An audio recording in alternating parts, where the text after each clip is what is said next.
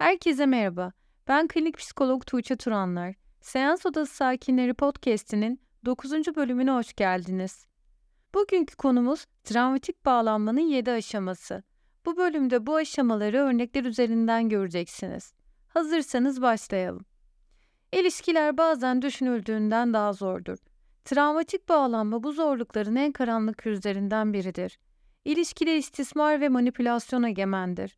İlişkinin içinde kaldıkça aşama aşama ki uzmanlar bunu 7 aşama olarak sınırlandırmış, bence daha fazlası da olabilir. Çünkü her ilişki eşsiz ve insan neredeyse sınırsız dinamiklere sahip. Ancak bu bölümde bu 7 aşamanın içinde kalarak size bir ilişkinin nasıl başlayıp nereye gittiğini anlatacağım. İlk aşama Love Bombing. Türkçe karşılığı sevgi ya da aşk bombardımanı. Muhtemelen sosyal medyada sık sık karşınıza çıkan bir kavramdır. Kavramın sözlüklerinden de anlaşıldığı gibi yoğun ilgi ve sevgi gösterimi. Güven kazanmak için, duygusal bağ kurmak için yapılan iltifatlar, ansızın yapılan tatil planları, göz kamaştırıcı sürpriz hediyeler gibi düşünebilirsiniz. Yani ihtiyacınız olan her şey. Bu gizemin ardında ise pembe bir dünyayı vaat eden bir timsah var. Bu manipülatif aşamanın sonunda ona aşık olmaya başlıyorsunuz. Duygusal bağlılık köklerini salarak filizlenmeye başlıyor. İkinci aşama ise güven ve bağımlılık aşaması. Gösterilen yoğun ilgi ve sevgi sonucunda güven duygusu oluşuyor. Sıra bağımlılığın oluşmasında. Bunun için de onun varlığına, desteğine ve onayına ihtiyacınız var. O da büyük bir içtenlikle bu ihtiyaçları karşılamaya hazır bir şekilde bekler. Sizin yerinize düşünür. Neyin sizin için en iyisi olacağını o karar verir. Çünkü yardım etmek istiyor. Bunun adı aşk. Ve bu aşkta sizin bağımsızlığınız yoktur. Üçüncü aşama eleştiri aşaması. Bağımsızlığınız olmadığına göre ne yapacağınıza dair bir fikriniz de yoktur. Onun düşüncesine göre yaptığınız her davranışta, her düşüncenizde büyük harflerle hata vardır. Bu yüzden de doğru nasıl yapılır bunu öğretmelidir. Bildiği tüm aşağılayıcı kelimeleri kullanarak bu aşamanın sonunda özgüveniniz ve değerleriniz de zedelenmiş oluyor. Kendinize olan inancınız zayıflıyor. Onun sözlerine daha fazla önem vermeye başlıyorsunuz. Dördüncü aşama gaslighting. Gerçeklik algınız çarpıtılıyor ve olaylara nasıl yorulmadığınız manipüle ediliyor. Bir tartışmayı hatırladığınızda partneriniz böyle bir şey hiç olmadı veya sen her şeyi yanlış anlıyorsun diyerek sizi kendi gerçeklik algınızla şüpheye düşürebilir.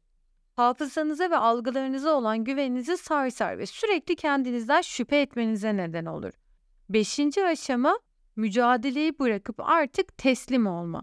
Sürekli eleştiri ve manipülasyon sonucunda kocaman bir çaresizlik ve umutsuzluk hissi olur. Artık duruma teslim olursunuz. Hiç çıkış yolu yokmuş gibi, dışarıda başka bir dünya yokmuş gibi hissedersiniz. Sahip olduğunuz o güç kalbinizden kayıp gitmiştir artık. Altıncı aşama benliğin kaybı.